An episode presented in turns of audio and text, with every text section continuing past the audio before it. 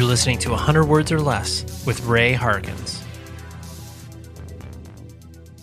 Hello, everybody. Hopefully, you're doing okay on this day or evening or whenever you're listening to it. Maybe you're listening to it on your morning walk, on your, you know, your Peloton ride, or wherever else. Like, I just always, when people email me and they tell me the context in which they're listening to this show, it really brings me joy because uh, that's the same way that I do podcasts. You know, you're doing something else, whether it's working out or whether it's like cooking dinner, whatever it is. But we are here talking independent music. That is why you download this podcast, why you listen to it on a week to week basis. And last week's was was a real banger. We had a lot of downloads last week. Apparently, a lot of you like Gatecreeper, and a lot of you like Chase as a human being. Because uh, yeah, a lot, a lot of downloads last week, and I expect that trend to continue because we have a great episode with Mike Reed from Small Brown Bike. I love Small Brown Bike deeply and passionately. I saw the band a lot in the early 2000s when they were touring off of uh, Our Own Wars and the Riverbed and just. Uh, a lot of great records and they have since put out a ton of new music over the past i don't know like eight years or so um, you know eps here and there just like just a really good band so i wanted to pick mike's brain because they are such an interesting band existing in the michigan area where most people would have assumed that they were probably from florida based on their sound but uh, yeah if you have not checked out Small Brown Bike, please do yourself a favor. Go listen to their uh, you know discography wherever you uh, listen to music. Uh, I highly recommend their record, uh, Our Own Wars. Um, it's a really, really, really good record, but frankly, you can't go wrong with any of their stuff. So that's what we do here, and that's what we're doing this week. But you can always, always, and I encourage you to please email the show 100wordspodcast at gmail.com. I get to all my email. I respond as quickly as humanly possible. And I like to have that dialogue because, um, you know, it's fun to interact with all of you fine people who I might have a one sided relationship with. I want to have a two sided, is that, or, or actually an actual relationship as opposed to you just listening to me talk in your ears. And then if you wouldn't be so kind as to review this particular show on Apple Podcasts, that it just helps the show from a you know uh, algorithm perspective. It helps people discover this thing and makes it legit in the uh, the big algorithm's eyes. Also, I'm doing something fun that I've been really really enjoying on my own personal Instagram at xpurposex if you want to follow me along there. But every Sunday I've been having a guest and we talk records. Like we basically bring five, seven inches to the table. My guest brings five, seven inches to the table, and uh, we share stories. And it's really, really fun. I've had guests of or previous guests of this particular podcast on there, and it's just a really good time. So if you like vinyl, if you like talking about bands and stories, join me there. Um, yeah, that's I know it's kind of a weird self-serving plug, like follow me on Instagram, but that's not really why. You don't even have to follow me. You can just duck in there on Sundays and be able to uh, to view the stream. So fun stuff. But let's talk to Mike Reed, okay? He, like I said, if you have not listened to Small Brown Bike, do yourself a favor, check them out, and then um, yeah, dive into this convo. So here is Mike.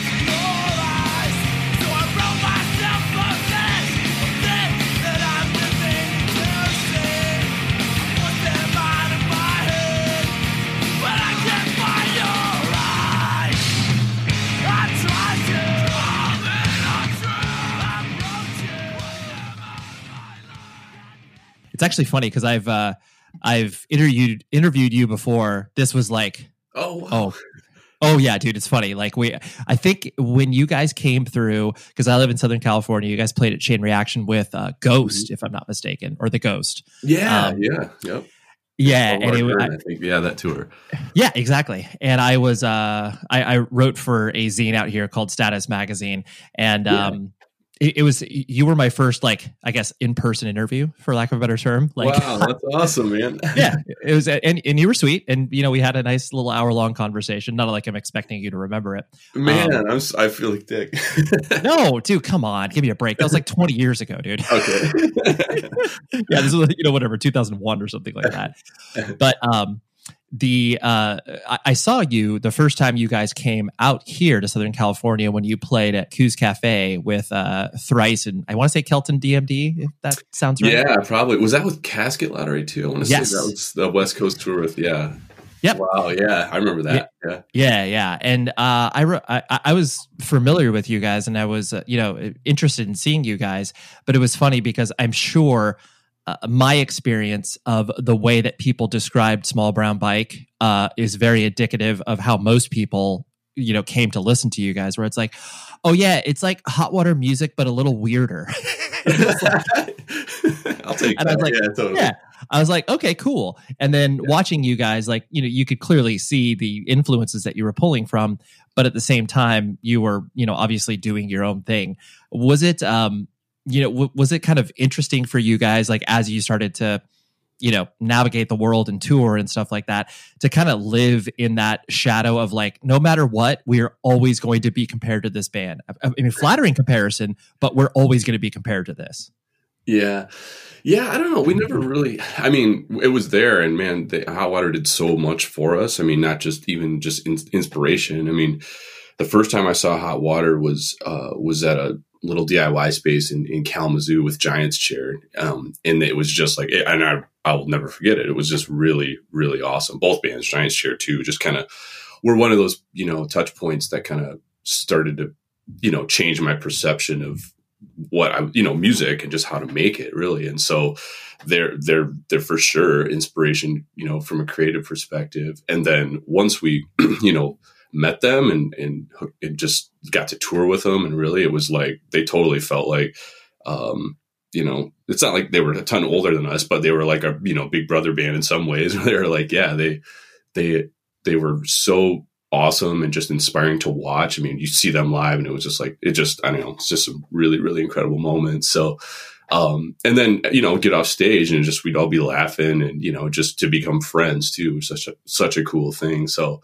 so I, you know, like even though our, our style, I think, you know, as we kind of, um, like kept pushing forward, you know, and, and, and some of the later stuff, we started, you know, push more to different sounds and stuff like that. Didn't maybe sound as much like hot water at that time. I still, I don't remember ever feeling like, man, we got to get out of from that shadow. You know, we just never have to. There was, it was at least the way I'm remembering it is just like total inspiration from just as people and just creative inspiration. And they just had that blend that I, you know, I really, really aspired to like that. It's just, positive and just really, you know, put a fist in the air and really have a great time listening to music and, and all that stuff. So, so yeah, that's my, you know, that's how I feel about hot water. I mean, I could go on, you know, for a long time, but yeah, from a small town, you know, just in Michigan, I, I definitely remember seeing them that, that night. And I wasn't really gonna, wasn't planning on going to that show, the one I talked about in Kalamazoo, and just kind of was a Monday night or something. And then somebody said, "Oh, you got to check out this band," and it was like,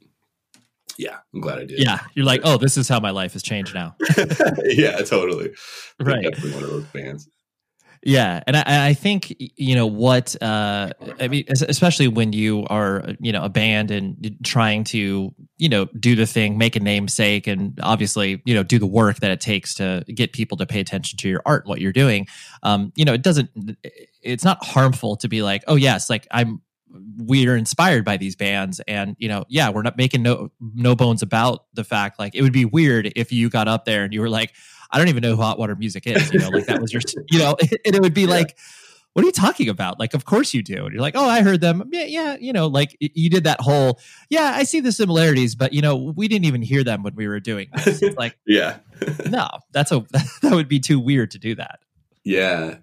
No, I mean it was you know um, I felt like lucky. I mean it was like one of those things to be even accepted into you know what I saw. It's you know we were we looked at No Idea and Hot Water in Gainesville and a, a, ton of those bands just like oh man they're they're just great, really inspiring stuff. Um, and so to be kind of accepted and then brought along and then you know it was it was just awesome. It was super rewarding you know just to feel like oh wow this is cool. I guess we belong here you know or whatever. Somebody thinks we belong on this tour or on this label or whatever. So it, it was cool. Sure. it's just a it, I definitely look back at that time. It's just like i don't know real yeah positive. So sure yeah well especially too because you know where you guys were coming from you know, from a geographical perspective, you, you guys obviously did have a scene up there, but really there weren't bands like, you know, I mean, you guys touring and playing shows with Thoughts of Ionesco, like, you know, like that was a, a function of they were your friends, but like sonically, you guys could not be more different, you know,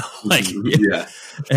And, but then, you know, you, you kind of like uh, look to these other scenes where you're like, oh man, it seems like if we lived down there a lot, you know, like we might be able to play a lot more shows with bands that, you know, have sonic similarities to us. So yeah. I can understand the fondness that you have for being kind of welcome in, even though you're not from their area.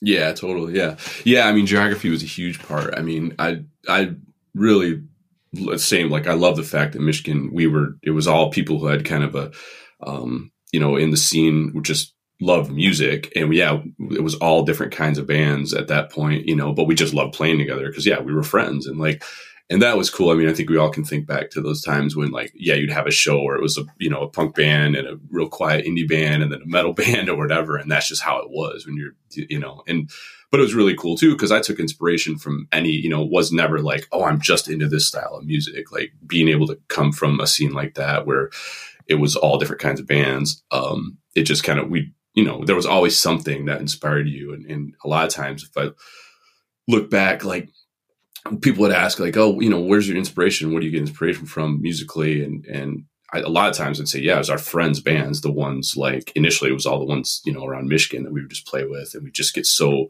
excited that okay, we got a show in a month, and you know, we get to play and see our friends' bands and stuff like that. So that hodgepodge of sound is really just like I don't know, it, it's fun to think back on it for sure.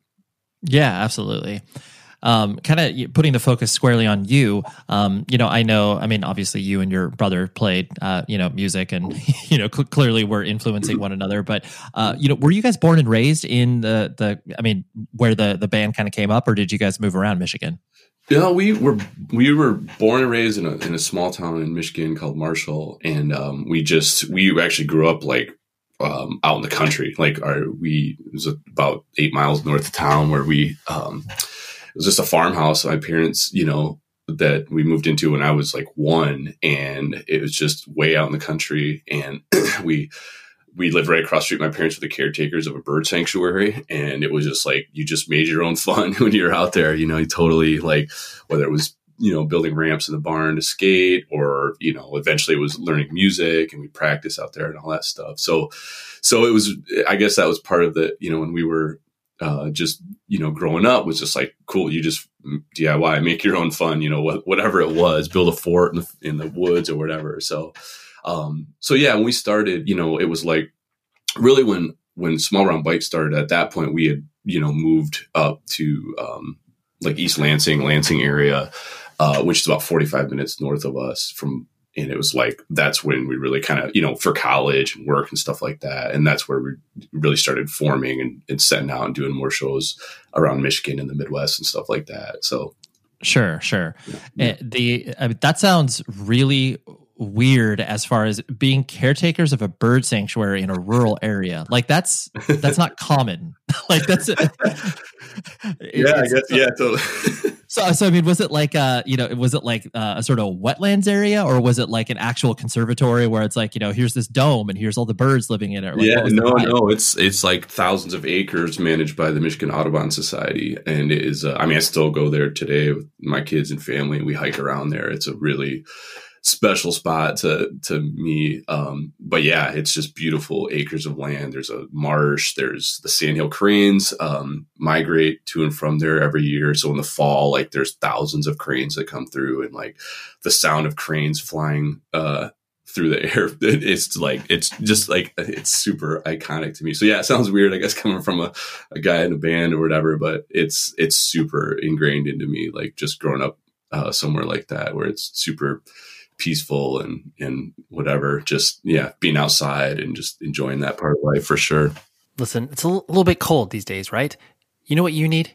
Band merch. Band merch can outfit you your house with all of the warmth you possibly need and you do that via rockabilia.com use this code pc100 words. That gets you 15% off your order and you'll be able to buy blankets long sleeves sweatshirts sweaters. They have everything you possibly could want. Like I am looking at this really sick Metallica Ride the Lightning white long sleeve with sleeve print. It's just so cool looking. But regardless, you will find what you were looking for there.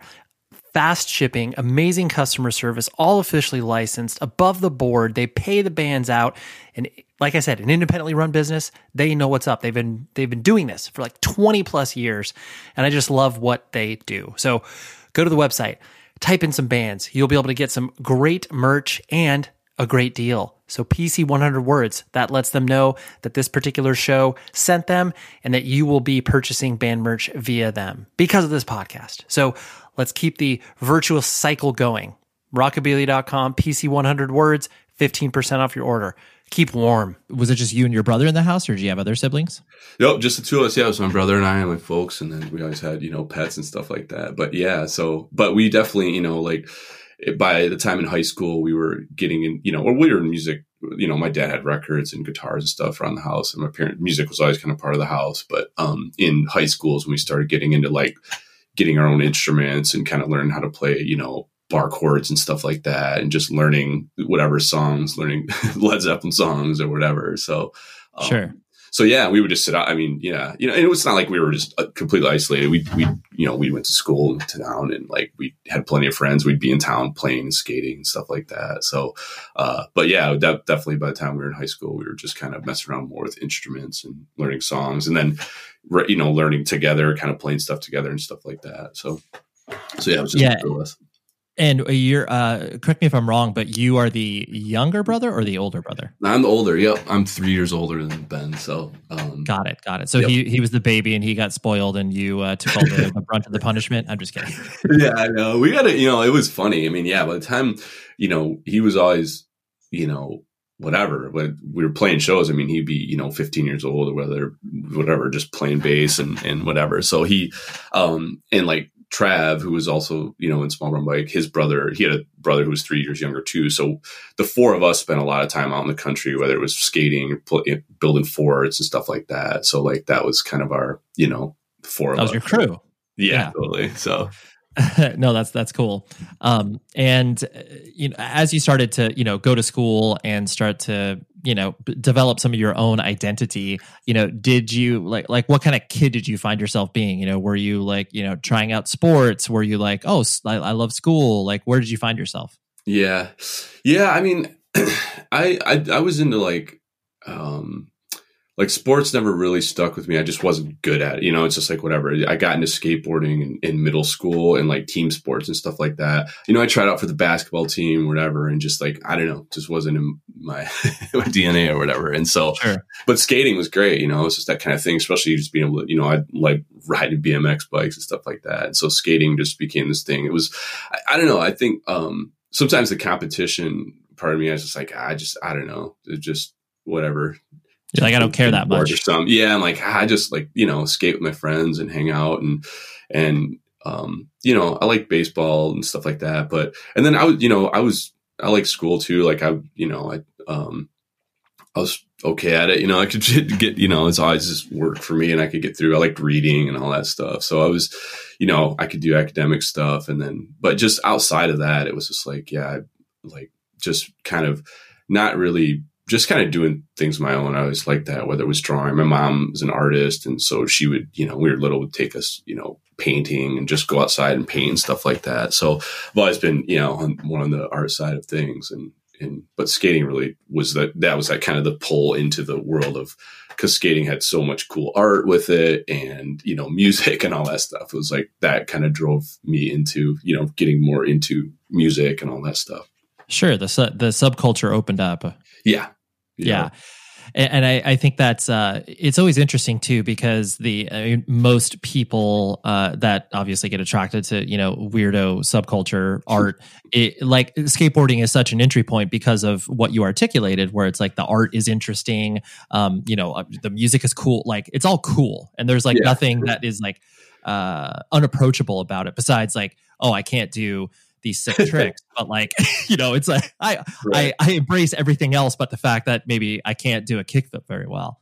Right. Yeah totally. No it was. Yeah it was it was a total kind of combination of art and music and just and just being outside and just like i don't know enjoying just whatever just be the freedom of it and whatever. And and yeah, so it was yeah the total the total package to see like yeah this this is definitely cool. This is where I want to be, and just kind of go from there. So right, uh, what and how did that get I guess introduced to you? Because you know most people uh, look at skateboarding, you know, even though arguably in the you know mid to late '90s is you know when it became more of a uh, mainstream culture thing. But mm-hmm. you know how how did you trip across it? Was it just like random friends throwing you skate videos, or what was the deal? Yeah, that's a great question. Um, you know, I was into BMX, and Trav was the one who was getting into like skateboarding, and it was there in, in our small town. I mean, there was definitely other skaters in town, and and so it was, you know, the um, at that point, like Powell Peralta and Tony Hawk and Lance Mountain, those that stuff was making its way into Marshall, and so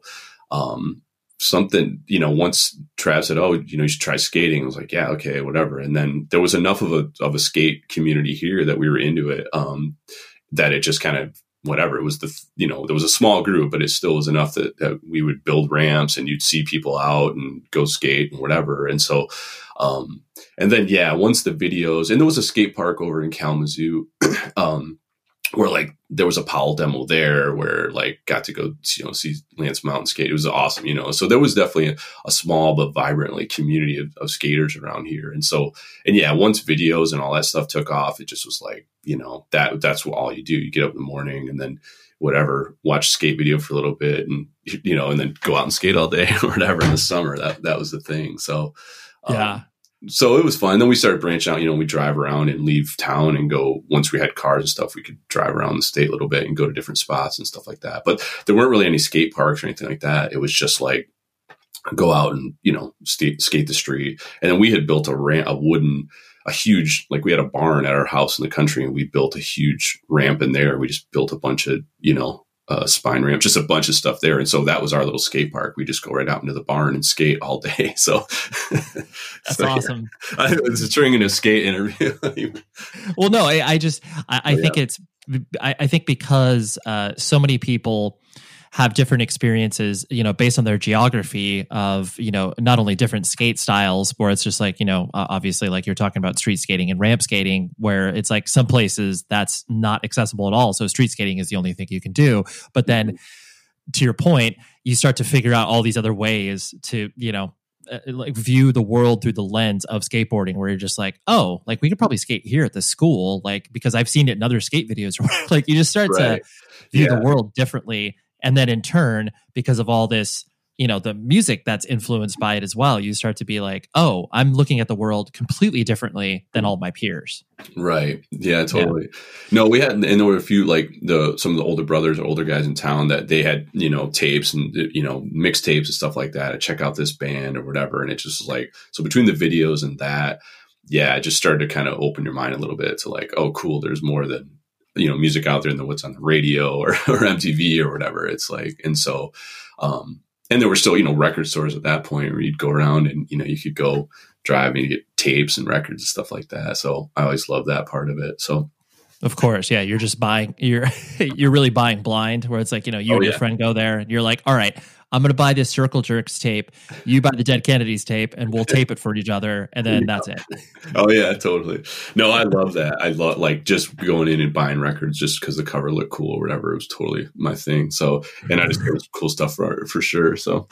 Right, right, and it's also funny when you make, uh, you know, a quote unquote mistake where you buy something and it ends up not being that good, and you're just right, like, oh, yeah. well, yeah. I'll still, I'll, I'll try to like it right. Yeah, totally. I swear this is good. Yeah. Right, right. Uh, so what what were kind of some of the early uh, you know bands that kind of opened up your mind in regards to the more, you know, independent side of things like you were talking about the stuff that obviously wasn't on the radio? Mhm. Yeah, I mean like in like early in you know like in probably middle school and stuff like that is when we started to hear bands like you know seven seconds and just kind of the um you know punk just skate punk stuff that was just like um that just went perfect with skating, you know. And so it was just like, um, I don't know, that kind of got it going. And then, and yeah, seven seconds, like, I don't know, we always love listening to them. And then, like, All and Descendents, like, once heard Descendents and All, I think was on one of those mixtapes, I was like, that really, really stuck with us. I mean, we love those guys. Like, it just was like the perfect blend of like energy and pop and, and, and like the, the, the guitar playing, everything was there was technical parts of it and all that stuff. And so they were a huge, just a huge like inspiration influence on us in those days of like we just you know loved everything they did. And so um, then going, you know, like once, once you're going in high school, it's like that's when you know Nirvana and all that stuff, you know, the grunge scene really started taking off, and and uh, and that was cool too. Totally, like was totally into Nirvana and Soundgarden and you know Pearl Jam, all that stuff that was coming out because it just was new and different than what people were probably used to on the on their um, you know whatever pop radio and all that stuff. So mm-hmm. so, but I could definitely say like from like the in the world of punk and skate, like yeah, listening to all and the Descendents, that was probably you know my favorite and, and all, all, of us just loved it. Like it was like, yeah, that that that's great. Like I said, that perfect blend of technical ability and pop and and just energy was great. So and and importantly, humor too, because I think that yeah. really like you know as a kid like you go through the you know whatever between the ages of like 11 and 15 like anytime music or something injects humor into it you are almost predisposed to like liking it even more. You're like oh these dudes are funny. Like that wiener schnitzel song is hilarious. Yeah, right. Oh, there's toilet paper on the cover. Yeah totally. Yeah. Totally yeah they're, they're singing about farts but yeah. they, they also like girls. Like this is great. Yeah yeah totally yeah, that's true. Just, they were they just had that sense of humor too. That's just like fun, and it wasn't you know, there was no judgment or whatever. Like my brother and I went and saw the documentary that came out. I guess that was a while back now. It was six or seven years ago, but it just it was mm-hmm. so awesome just seeing that kind of behind the scenes and that personal side of it. So so yeah, but that definitely played a part too. Like oh, they're just you know having fun, goofing off, and just making music. So Right, right, and and I think the I, I'm, I'm putting words in your mouth because I also have a large affinity for Descendents, but like I think also just that uh, the approachable nature of what they were talking about too, where it's like it felt like problems that you were going through as opposed to you know whatever other punk bands would be singing about stuff where you're just like damn dude um, i know this is a problem but like I, I haven't experienced that or i don't know what you're talking about Mm-hmm. Yeah, yeah, that's definitely something about like the like Descendents for sure. When they'd sing about you know more emotional stuff like relationships, girls, or whatever, it was like, oh wow, you can you know they put that right in a song. And then I have that memory too of um, hearing Jawbreaker for the first time, where I was like, yeah, like um, I heard you know I heard him, and just like wow, that that you know just putting it all out there and just being really you know. Um, uh, just you know whatever uh, just open about stuff like that or just and it was so I, I have that memory of like being those you know I think it was in high school I heard um, uh, Unfun and I just was like man wow that's really cool. It has this really cool blend. And that had that had the same thing where or you know a cool mix of stuff where it was um you know the emotional side of it the lyrics were really cool and then they had the pop thing, but they also had this kind of darker side too that that I was like, oh, you know, it was different than Descendents, where this, you know, they're more popping up beat or whatever. This was more just like, okay, what's this darker kind of, you know, whatever um, parts and things like that that I re- that kind of struck me at that point, and that probably started to push me down the path of like other, you know, other music for sure. Sure, absolutely. And, and when you started to, uh, I guess, bring all this home, like both you and your brother, um, you know, because it's it's one thing if parents have to reckon with like, oh man, you know, one of my kids is getting into something that I don't understand is weird, but you mm-hmm. both were bringing this home. You know, did your parents look at you guys being kind of like, well, I, I don't understand this. It's okay. It doesn't seem super destructive, but um, you know, like what is this yelling music? Like what what is this? You know, how did did that cause any, I guess, friction in the household?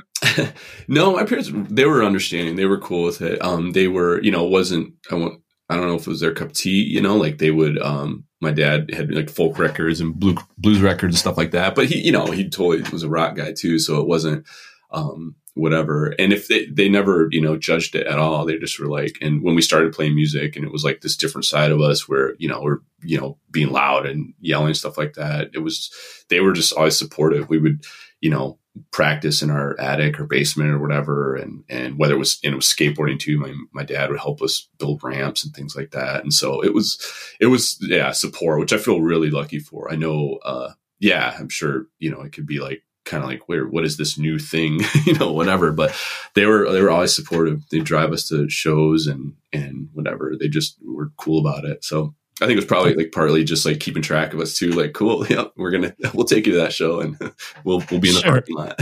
so, yeah, no, that's just that's cool because that that definitely is a experience. Like when parents may not exactly understand what you're doing, but they understand that you are passionate about the thing or um, you know uh, want want to participate in something. I think that's what most parents are looking for. So you know that's cool that you had that that more permissive experience. Yeah, we were. It, it drove us. I mean, we were definitely like it made us want to make music and create art and just be, be a part of something, you know. And so I, I don't, I don't know I really talked about it with them, but like, yeah, I mean, they saw like we were doing stuff, you know, we were just mm-hmm. whatever, creating stuff, and so I think that was probably heartening for them a little bit to say cool because they always did their own thing too. You know my dad was a builder and like my mom did art and you know so it's like cool they're these they're doing this is their thing you know. It's it's the same core foundational thing just creating and making things being creative but just a different spin on it you know. Yeah yeah absolutely and so uh, I'm, I'm going to presume, I mean, is Small Brown Bike essentially like your first band, or did you and your brother do um, some other stuff before that? Yeah, we had had like in high school, we had had like, you know, kind of pop punk bands, stuff like that, where we do covers. And we, you know, and so it was just like, just kind of learning how to make music, really, just kind of figuring out like, you know chords and what's cool together and what what doesn't work and you know it is definitely influenced by you know west coast um, just kind of you know, fast pop punk kind of stuff, skate stuff. Um, and then once, you know, once we left, like moved out and, and went to college and stuff like that is when we really, that's when Small Brown Bike really started. Cause it was like, well, I want to start something that, um, I don't know, just had, it was like I said, it was going down that path of more just like whatever, uh, darker, just whatever, just kind of a blend of something different. And so that's when it really got focused and said, yeah, let's, let's do this. So, Sure, sure. Please, please tell me one or two of the early band names that you had for not Small Brown Bike, but obviously those uh, pop punk cover acts. Oh man, oh it's so it's so goofy. uh, well, that's the that is the point, Mike. That's why these these. I'm horrible at this. It's okay.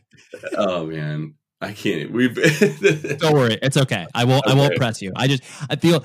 I just find it, it, It's so funny, and I'm sure that me saying this will. You know, you'll completely agree when you start naming your first bands, like yeah. you don't even need to know what the band sounds like. You could just figure it out by the name. right.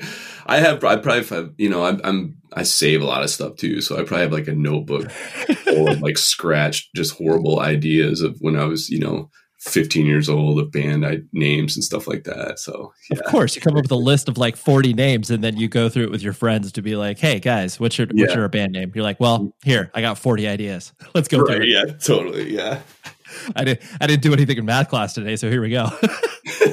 yeah, totally. Um, and so what, what you, you, obviously, like you said, you went to college. Uh, what were you guys studying? Like, what were you, you know, doing? Because you clearly there was, uh, you know, not the, uh, and frankly, there was never a focal point with Small Brown Bike to be like, oh yeah, let's turn this thing into a career, whatever that may mean. yeah. So, yeah, so what totally. did you, what were you guys studying? Yeah, I was like, I was getting into you know like video, audio production, like that whole thing. Like, well, I like music and I like this world of you know whatever this industry, and so I might as well be like um, start down this path. And so I was at I went to Michigan State University, and they had a program of just like um, you know, communication, mass, you know, media arts and stuff like that. And so I was like, cool. So, um, and this is before the internet was really taken off. Um, and so I had this, if, if probably asked me more at the time, I'd be like, yeah, it'd be cool to be like a, uh, environmental, like documentary filmmaker kind of thing. You could travel and, and, um, you know, whatever, do awesome videos and just travel the world, stuff like that. So, um, but it, and then I, at the end of that, right near the end of, um, going to college, like that's when the internet was starting to take off. And I took like a, you know, multimedia class or whatever and took my first kind of web design development class. And that really stuck where it was like, you know, it was so much easier the um the DIY part of it, where it's like, you know, where video production, if you're in a studio or an even audio, it requires a lot of people. At least it did then, where you're like, okay, there's a dozen people here to try to make a, a show or or whatever, um,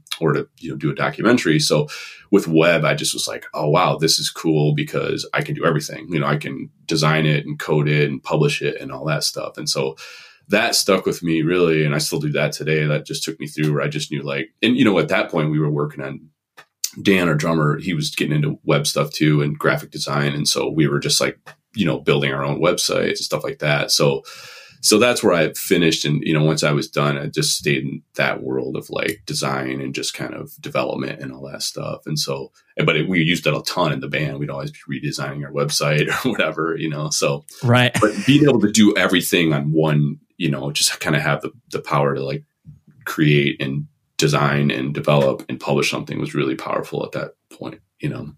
Sure, sure. Well, and what you're talking about with you taking those disciplines over to, you know, what you do with the band, like it's so uh, it's so fun to be self-contained, you know, where you're just mm-hmm. like, oh yeah, like we can build our own website and design our own shirts and stuff like that. Yeah, like we don't need to, you know, throw a hundred dollars to, you know, a random person to put up a website because at that time, obviously, that was, you know, you didn't have Squarespace or anything like that. Right? Yeah, totally. I mean, we just that's what all of us really got into was that my brother does, you know, he's a photographer and does video now, and it's like, but you know, at that time, all the any shirt that we did or any uh, album cover and all that stuff was designed by us, and you know, we we had a huge part in that whole the whole creative thing, not just making the music and recording it, but also the whole you know design and and you know creation of it. And that was I love that stuff. And to me, that's just as fun. It's just like cool. What's this record gonna be called? And what's the you know artwork gonna be? And what font are we gonna use? And all that stuff. It was definitely an art project from you know start to finish. Sure, absolutely. Yeah, you you guys were being creative directors without even knowing that's a title. Right. yeah, oh yeah, totally. Yeah. Like, oh, that's. And that's what I, I, love too about you know people that uh, exist in the DIY scene and playing bands, and you're doing all these things. You're developing skills that you, of course, at the time can't articulate, but you know, doing merch counts like you're learning accounting. You know, right? like, yeah, totally. Yeah. Oh, I learned yeah, so much stuff. I mean, gosh, it's music gave me so much from that. Yeah, the business side of stuff to the marketing and you know sales or whatever, and just traveling and seeing the the country. I mean, geez, I mean, it's such a cool experience now to look back on. That you know, again, coming out from you know the small town and then getting to explore the the country was just like such a huge opportunity. But yeah, it did. I mean, it, it was our DIY lesson. You know, and as much, you know, uh, college was was um, super useful and fun and just to get out and meet new people and all that stuff. But I learned a ton from just being out in the world and doing music and seeing how the world worked and, and learning about myself, just how to create stuff and what I liked and didn't like and um, all that stuff. Yeah, absolutely. And so once you started to, you know, get out there and play shows and, and tour a little bit with Small Brown Bike, what was touring, uh, I guess, what you anticipated it being? I mean, I know when you're kind of drinking from the fire hose at that age of just like everything's new and exciting, um, but was, uh, you know, was tour what you expected or was it something completely different? Yeah, that's a good question. I think it was. I mean, we really, it was really exciting. I mean, the way I think back of it now is that yeah, I mean, the, the opportunity just to go play Fireside, drive Chicago or something was super cool because we're about right halfway in between Chicago and Detroit. So we could go over Detroit and play or Chicago. And so, and so that was our first start kind of getting out, you know, um, playing. We'd play around Michigan for sure and go play Detroit. and Then we started to go to Chicago and then it, you know, just kept expanding into, um, you know, North Carolina. And then we, you know, make our way to Florida and all that stuff. So I guess, um, and yeah, at that point, you know, it's just us in this conversion van. I mean, just a total, you know, DIY, throw your stuff in the back and try to, you know, figure it out. Had a map, no phones, you know, just got directions scribbled down in a notebook from the email that the guy sent or whatever. So um, it was exciting on all those fronts for sure. And then as we, you know, as we get to get go on more tours and stuff, I mean, it was yeah, it was places that I had never been before, the East Coast and going to you know New York and DC, and then eventually going to California and all that stuff. So at least my memory of it, the early days of touring definitely it was like this is fun. This is this is really cool. I always you know since my time in you know high school or whatever, I always had like a show to look forward to. Like okay, we got a show in a month. We got a show you know in two months or whatever. Touring was that every day. It's like cool. We got a show tomorrow. You know, we got something to look forward to, something to work towards, and so. Um, so it was yeah those it was definitely great. And you know and then definitely you know mid later years where it can be exhausting where it's like okay we're you know long drives. We, we drove all the way home from california one time you know 35 hour drive or whatever. And so yeah. it, it, i don't want to sugarcoat it either. There were t- plenty of times on tour where we were exhausted and i just wanted to be home. It's like nope this is not fun right now. So um, right. but at least yeah, initially yeah. when we were pulling out and just like going, it was it was that excitement, like you know, just having a good time and just enjoying the the road. So, mm-hmm. and because of that, you know, once you guys started to get a little traction like you know once you obviously signed a No Idea and started putting out records and then i mean i personally just from an outsider's uh, perspective you know Dead Reckoning really kind of you know put you into you know a different uh, class of what you you know might have previously been mm-hmm. and the business implications started to you know kind of come into play um you know and i use those terms maybe in air quotes but like once you had to be like damn, dude, like we're getting paid $500 to play this show and like we just sold $700 worth of merch or whatever. Like, mm-hmm. you know, money started to come in. Like, did you enjoy the aspect of doing the, the business of the band or was that kind of, you know, cumbersome for you because you were like, I don't really want to deal with this? You know, where'd right. you kind of sit? Yeah, I actually I I enjoyed it. You know, like it was like that was part of the whole thing. Like I liked kind of um, if anybody was you know quote unquote kind of the band you know you know, manager ish or whatever. I, I, guess I would that would have been me. I mean, we all contributed in our own ways. I don't want to, you know. Oh yeah, of course. Anything. There, yeah, there's always like the one. Yeah, I, am interrupting you here, but like, yeah, no. there's always the kind of like band dad or whatever that you know is yeah. like, oh yeah, they that person's talking to the label or that ter- person's talking to the you know um, promoter or whatever. So yeah, yeah, that generally fell in my lap. Just I don't know why. Just I mean, but I guess I enjoyed it. I would I would be the one. Yeah um, doing that, doing that stuff, and then just kind of saying, okay, we made, all right, we made a hundred bucks. Cool. Let's put, you know, I'd have my notebook and yep, hundred bucks for gas money. And then, nope, we spent 50 bucks on a hotel and all that stuff. It's just in my DNA to just kind of do that stuff, whether, you know, it's important or not. But, but yeah, definitely. Um, and so once, but, you know, and then we'd have, uh, you know, somebody on tour with us who was, you know, the merch guy or whatever. And so I'd, we'd kind of share the duties and and eventually it got to be like cool you just do this. Like i don't you know once we saw some of the other bands too like they'd have a tour manager or somebody would be like oh that's that's nice. Then i don't have to you know worry about every single thing. I can focus more on playing or whatever. So um but for the most part in early yeah i didn't mind it. It was like cool let's let's just keep track of this and try to be you know whatever smart as we can about it. So right right. No that's cool because I, I do think that some some people, uh, you know, especially with bands, they're they get thrust into that position of you know being the business person when they're like, well, just because I know how to use Excel doesn't mean I necessarily like want to do this or like am good at doing yeah. this. And so then yeah. you know sometimes it could be a uh, weird th- responsibility that's thrust upon the person, especially too from the conception of oh, this person's the singer, so of course they're going to handle the business. It's like, yeah. no, like that's not that's not the yeah. best course of action. Right. Yeah. I, you know, I, I probably there were probably times when I probably got too much, you know, or just like spent a lot of time, whether it was dealing with, you know, whatever the money or the even the non music stuff, you know, or it's like that I, I probably didn't need to do all that, but it was just me being me, you know, whatever. And um, and it may, you know, I, it probably eventually played a little bit of role in like getting a little bit burnt out too. You're like, okay, we got to order shirts, we got to do this, whatever. When you're not really doing the core essence of what the band, what really why you started the band in the first place was to play music and have fun, you know, play shows and stuff like that. So, but overall, I mean, somebody's you know got to do it. yeah, it's true. Yeah. yeah. Otherwise, it's like, uh, hey, this tour is not going to book itself. This merch right. isn't going to order itself. Yeah. Yeah. Uh, when did you, uh, I guess, kind of feel like the band was real? Um, and mm-hmm. you know what I mean by that is like it doesn't even necessarily need to be like, oh my gosh, we played this show in front of you know 800 people or whatever.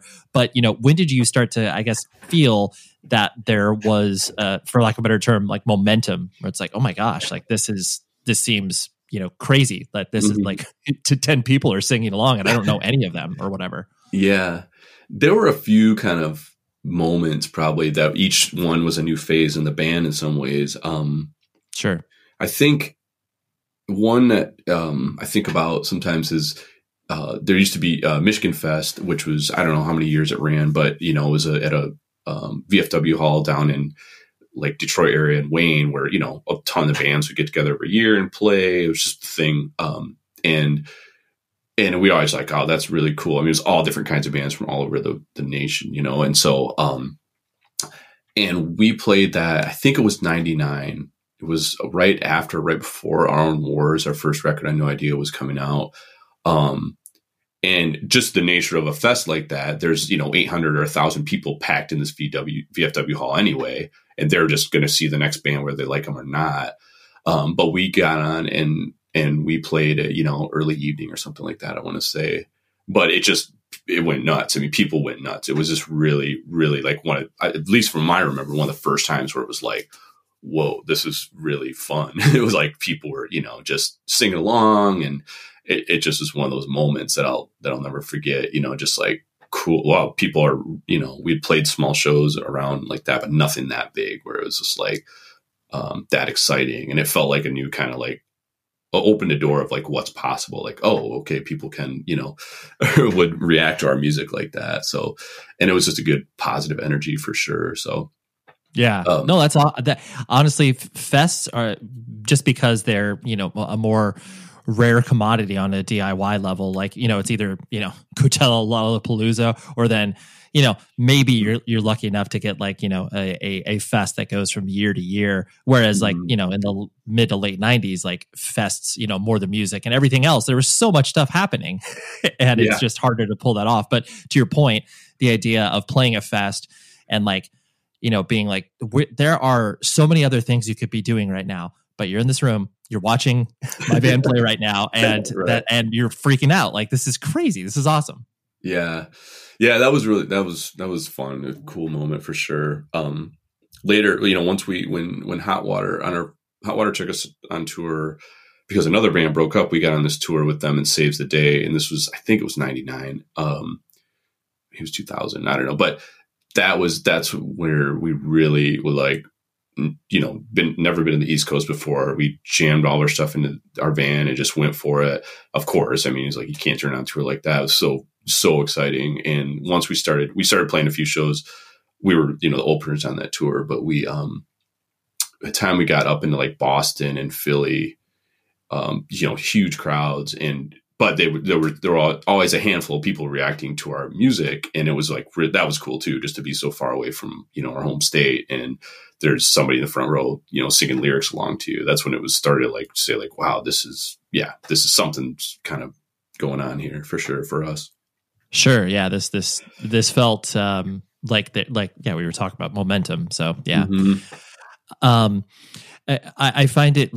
You were talking about this a little bit earlier in regards to, um, you know, the sonic evolution of the band, and you guys starting to, you know, incorporate like that. You're not just going to be simply releasing, you know, every record that is just like a slight tweak on what you were doing previously. Um, you know, you guys were were wanting to push yourselves. I mean, especially with the riverbed, that was, you know, I remember when that record came out and it was one of those things where it's not as jarring as like a like a Cave In Jupiter, where it was like, whoa, what the right. what is this? But like there was definitely like, okay, like it's a little more subdued, there's more layers, there's more textures. But then it was interesting because I saw um, you know, just whatever from like a, a, music journalist standpoint, like people who just had written you guys off as like this, you know, whatever dumb loud punk band were like, oh no, there's like more to this. Like, mm.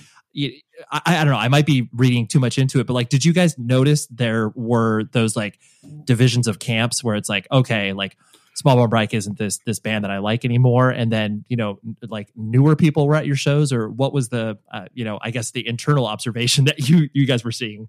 Yeah, yeah. I mean, we definitely, um, you know, um, that's where we wanted to go. You know, it's just like a thing. Like, well, we want to kind of push it further, and um, we had been just you know internally that's just how we we didn't want to kind of stay the same and just kind of try new things that's what we wanted to do so when you know, we had toured with um, Cursive, who we became really good friends with, and watching, you know, they in so many ways kind of pushed whatever indie rock, whatever, into this their own thing. You know, whether it was adding a cello, um, but it just was inspiring. And then we had had the opportunity to tour with like Cave In and Sparta at one point, you know, and it's just like these bands, all those, those bands were all heavy. They all playing rock music, but just sonically, it was just a broader spectrum of stuff, you know. And so that definitely influenced us. We're just like, yeah, th- that's just it's just cool, and let's try let's try some new experimental stuff. Just to, you know, from our side, it wasn't like we're you know going free jazz or anything, but it was just like right, um, just yeah, just trying to kind of push it forward. So, um, and and so I guess yeah, the camps it, it's hard because I don't, I didn't really see it as much as, you know, p- nobody ever came up to us like, man, you guys really suck now. You're really no good. Yeah, right. it's like, True, true. so we kind of, um, fortunately we were, you know, like I said, when we toured with bands that we were in the same vein with, people understood it. I think when we, um, I, I thought about this, we talked about it, like when Riverbed came out, you know, um, it did, it was kind of, it was different and new, not as, you know, like, you know, whatever, uh, aggressive it, right out of the get get go, but it had those heavier moments, you know, that I think were just more deeper, emotional, whatever. But it took a few years. But then when we got back together a few years after that, you know, those were the songs people were like, man, I really love that song. Or so we get feedback now, or in recent years, that's like, I really love that record, like that one, whatever. And so it's just one of those things that maybe it grew on some people after a while. And I get it. We've all been there. I've been there where I'm just like, you know, a band puts out a record, like, nah, I just don't know. And then you come back to it six months later or a year later, and you're like, man, this record is great. So, so yeah, that like I get it. I get it now. I get it. Yeah, totally. Yep, totally. So, and and, and honestly, I, I think that that is, and and it's so, you know, uh, I'm trying to think of the word it, it, it's so difficult when you know you are a band that you know is, starts to release material that is you know not markedly different, but is obviously expanding your your your sonic palette. Um, mm-hmm. You know, maybe to use a music journalist quote or whatever, but they the idea that you know then you're still doing the work like you're still doing the work of touring and making sure that people are aware that your new record is out and like there's just that um you know level of uh, toil that you put into it to where sometimes you don't have the time to you know for people it's like five years later they're like oh actually now i like that record. And you're like damn it like we're not playing shows anymore or whatever you know? Yeah, like, yeah and I'm sure that that I mean because I, I know you, you guys uh, you basically stopped playing shows in like two, around 2004 2005 you would say mm-hmm. yeah 2004 is when we played our our last shows at that point right and and I know that it was like you know the the last like full U.S. stuff that you guys did with uh, Casket Lottery like that was kind of you know the tour the, or the the straw that broke the camel's back um and, and and was it one of those things where you guys were just feeling that pull of like uh, I mean I know you've expressed this before where the band wasn't you know quote unquote fun anymore like it, mm-hmm. a lot of the original enjoyment was kind of you know maybe removed for a, a myriad of reasons um, mm-hmm. but was it uh did you guys just feel that pull like okay like we got to join real life whatever that may mm-hmm. mean or what was going on in your heads yeah yeah i think you know into the music element i think that pushing the you know adding kind of new sonic elements and just kind of experimenting more i think in, in some ways um it was challenging too. It was like it wasn't easy internally for us. We were just like trying to, um, you know, struggle sometimes. We'd have demos like, yeah, that's just not there yet. You know, we need to figure it out. It took. It was. Uh, I don't, want, I don't know if it was harder to write at that point, but it was just. Um, it required more of us in some ways. Where okay, let's kind of you know crack this code or figure out how we're gonna you know write a six minute song or you know what I mean? Or not not we don't intentionally writing a six minute song but it just kind of so some of those challenges there for how we work together as a band and like um pushing that that art forward you know? And so um and at times it was frustrating at times it was great you know? I mean there's there's definitely some songs from that era where I, they're the most you know i'm most connected to and we, when we play them live in recent years i'm really you know really just uh, whatever uh, connected to it. I'm like, God, this is, this really worked out. you know, there are other times I'm like, mm-hmm. God, this that that could have been different or better. I changed that or whatever. So, so I think some of the internal, just like art creating with four people and trying to push it into a different you know direction was um was part of it, and then also just the yeah for sure, just like the probably the exhaustion of just like um yeah the being on the road and then coming home and we'd you know we'd make some money on the road but it was never enough to you know just live and forever and whatever. We'd constantly have to do this this juggling act of come home and work and then plan the next tour and then uh, you know and all this all that. So um, for me personally yeah i mean i think i was getting to the point where i was like um, yeah just the sound of being home and being free of some of all that stuff that had just piled up for years was just it was something that I was like, yeah, I'm, I'm, ready. You know, I'm just, I can't speak for everyone in the band, but I, we all obviously were like to that point where it's like, this is, isn't, uh, clicking anymore in some ways, and and what's you know, there's other things I want to pursue that the band's probably just getting in the way of at this point. That you know, that kind of constant roller coaster of on the road, off the road, or out make a record and all that stuff. So, um, and it just was, yeah, it was just taking its toll for sure. Personally, everybody's just like, yeah, this is, um, this just whatever, it's time for sure. So, yeah, well, and I think too because of the the place where you guys were coming from of just like we're pursuing these opportunities as they're coming to us you know tours record deals like you know the forward momentum of the band you know kind of pushes you forward and mm-hmm. sometimes you don't have the time to think about like what is it that we're actually doing like you know we're not we know that this isn't going to be like our thing like we're not going to be mm-hmm. 70 years old and doing this or whatever mm-hmm. um and so it's only when you kind of run into that wall, you know, uh, uh, sometimes maybe during good times, sometimes maybe during bad times. But yeah, the perspective of where you guys were coming from, it's like, well, we knew this wasn't a thing. So, like, why are we beating ourselves up about this? Yeah, that's a good point. I mean, we were definitely in, I, guess, the shorter term thinking at that point. I think for the last, you know, year so of the band, we were always, it was just kind of like looking at the next three months or the next you know thing and, and the long term or the the bigger picture had just kind of been you know drowned out. And that's just the nature of it. It's not anybody's fault. It's just the the world that you know you're just like okay what's next? And what's the next project? And what's the next thing? And and so you lose kind of you, you lose that ability to step back and be like what's going on here from a big picture kind of thing. So, yeah. Totally. What so, I, what am I doing here? Wait, well, hold on. Yeah. Let's, let's, let's take a pause here. Yeah. Um, two last things I want to hit on was the um, you know once you you guys obviously decided to break up and um, you know give uh, everybody that kind of space that you know you, everybody wanted from you know exploring other things, doing other bands. I mean, obviously you've done a lot of stuff with LaSalle and you know Abel Baker Fox and everything. But was it difficult for you to kind of transition out of the the you know that cycle of like the the touring cycle and then being known as like oh like mike from small brown bike and like mm-hmm. you know that sort of identity that gets uh you know intrinsically wrapped up in being in a band uh, was that a difficult process or were you able to kind of step away and be like oh yeah like uh let's you know let's set down the roots and i don't necessarily like look at myself like that so it's okay mm-hmm.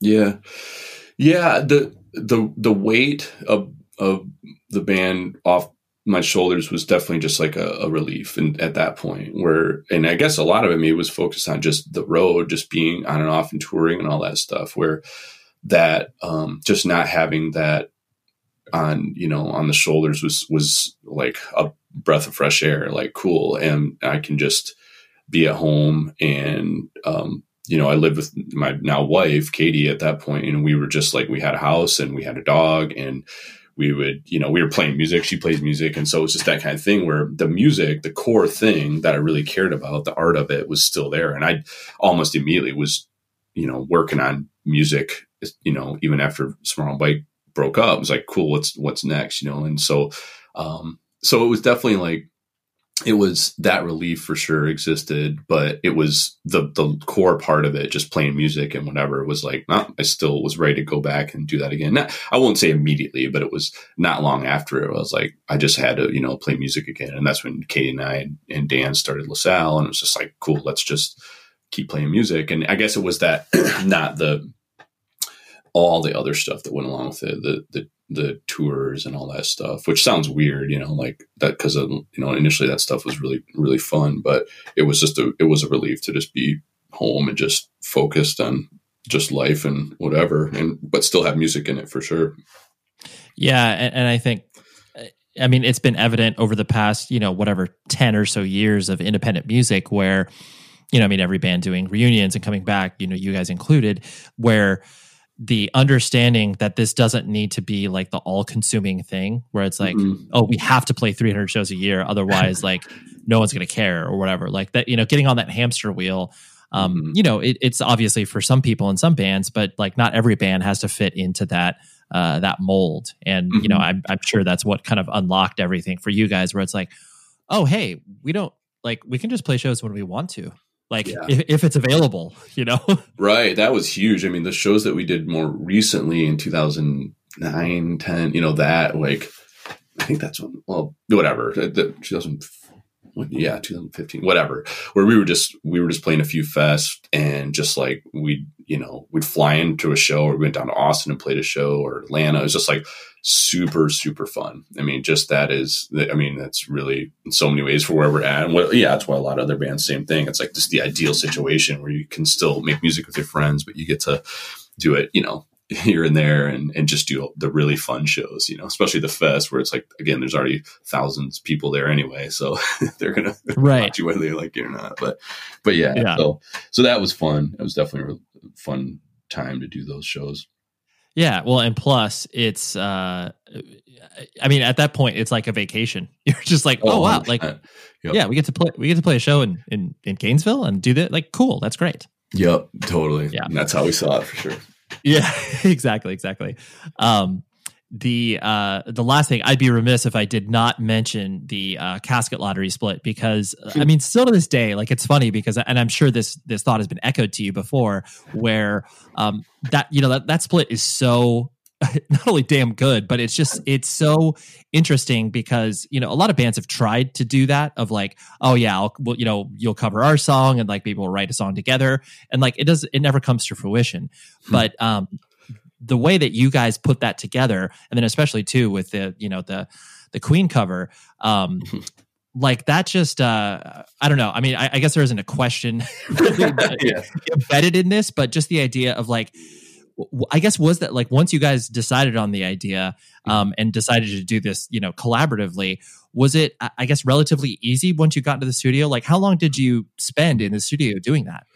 Yeah, that's that was. I mean, it's just still that was really really fun, you know, because in that point in the the scene, you know, the time, you know, bands would do splits and and trading songs and all that stuff. So just to it was it was fun and those guys, I mean, just like, you know, one of our best band buddies for sure. We've known them since I guess I think we met 98 or something like that. So um so it was it was super fun. And and the way, you know, it worked, we had um sent each other like tapes of songs, you know, whatever. Uh, we did a song and then Nathan sang on it and then they did a song and I sang on it um, it was really fun. And I think in some ways, you know, I'm thinking about it now, just realizing this, that it contributed to probably how we kind of pushed forward into that next chapter of our sound a little bit. Because I remember being in the studio and, you know, we did the drums on Under Pressure, you know, Ed Rose had, they had gotten like this crazy kit that oh, it, it was like the drums had like tuba at the end of them. Like, and so when you hit, they echo through the whole room. And, and it was something like, I think Ed had found out, or that was like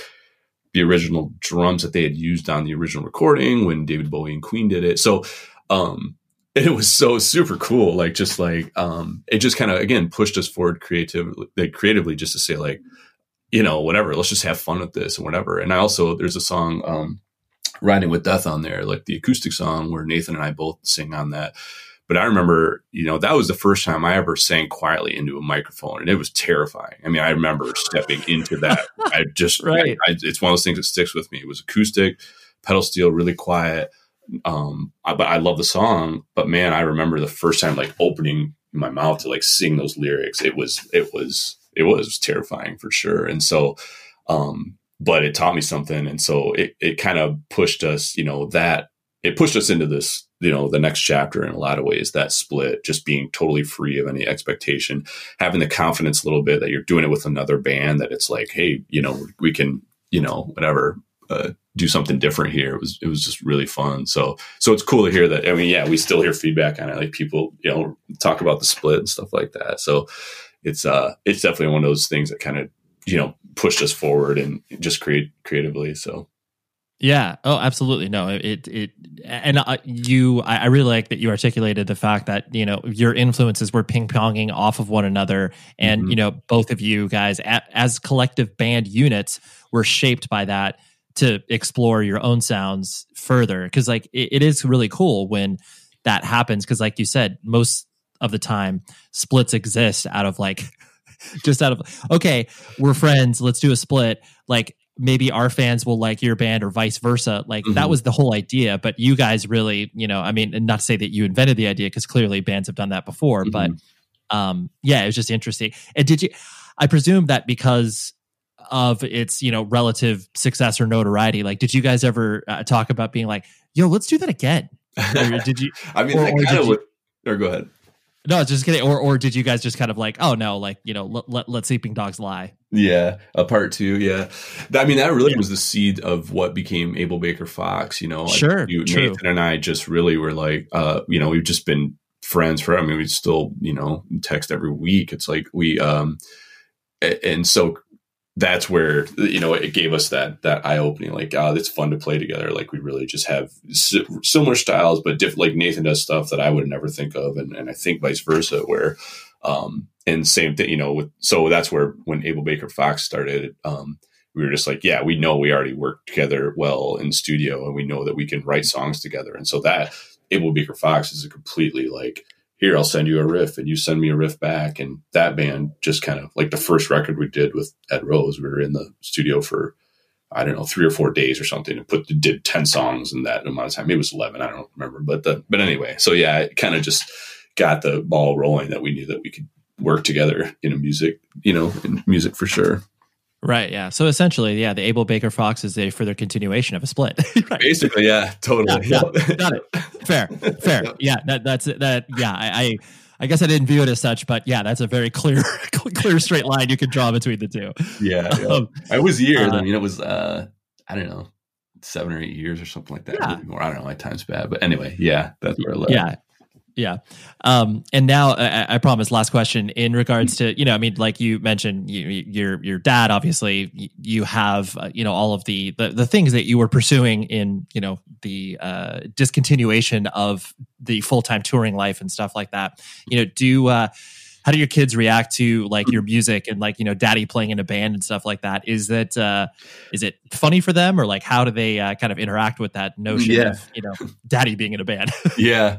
I think it's still a little abstract to them. I mean but they they know. I mean i play music. They've seen me play music you know whether just like locally and stuff like that. Um um and I, they're getting the age now i think they think it's kind of cool like yeah, this you know okay like and we have you know instruments around and and like our daughter can you know play the bass and whatever and so and we have a i finally put up i had collected years of um of posters through you know through all of our shows through the years and finally this last year put them you know in in our office put them all up you know so we've got this room just full of of posters and i think that really kind of opened their eyes to like whoa what is this thing you know whatever and there's all these names and all this art and all this stuff and so i think um you know it's not like it's not on purpose but they're they're seeing like that there was this thing and that you know whatever that it's uh it's real and whatever. So so it'll be cool as they grow as they grow through it you know whatever. I don't i always want them to do their own thing and and get into stuff they're into. I'm not going to be like hey you know uh you know look at dad's old band and you got to start a band like that or whatever. So it's just i just uh I hope, but I hope it has that that little inspiration for them that you can do whatever you know, whatever you put your mind to. Just like whether it's art, music, whatever, you can always do it. So, so it's it's fun, and we definitely, you know, my wife and I, we play music around the house and whatever, and so they know that we were in a band. That mom and dad were in a band together for years and all that stuff. So, so it's pretty, yeah, it, it's pretty cool. Yeah, no, it's fun. It, it is funny because the just the way that, and I'm sure you've had this thought process where it's like, you know, realistically, you're not supposed to think what your parents do is cool in any capacity at a certain age, and so like that idea of like for sure, your I mean, if your kids were like, dude, dad, small brown bike rules, you kind of be like. I don't know, man. Like, I don't, I'd rather you hate it and then understand it later or whatever. right yeah totally yeah i just kind of put it out there it's just there i don't i don't have one way or another with them with it i'm like this is just part of my life and part of like right. our life not- and that you you take what you want from it you know Right. You're not like, all right, guys, let's let's sit down. We're gonna listen to the entire discography. I'm gonna- right yeah I'm gonna, I'm gonna give you director's commentary on this. Right totally no we haven't gone there yet so but i'm No. sure you know that's something that's questions as they get older it's like yeah so it'll be interesting to see how that all unfolds but yeah. yeah but i'm Yeah, lucky for sure Yeah, no, that's awesome. That's awesome. Well, Mike, thank you so much, dude. I really appreciate you letting me uh, take you to all these random places, but this was fun. yeah it was great to talk to you again it was uh, yeah it was awesome Okay, thank you very much to Mike for coming on the show because, uh, yeah, I just punished him over email and he was like, yeah, that sounds fun. Let- Let's go ahead and do that.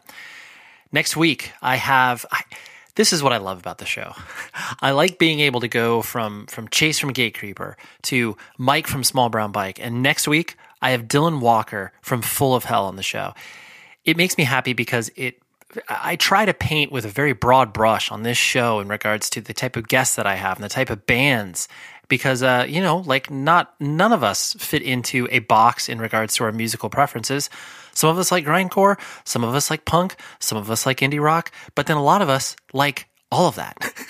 and I think it's really, really fun to be able to, uh, yeah, explore all of those uh, sonic caverns, as it were. And so, uh, yeah, that's what we have for next week.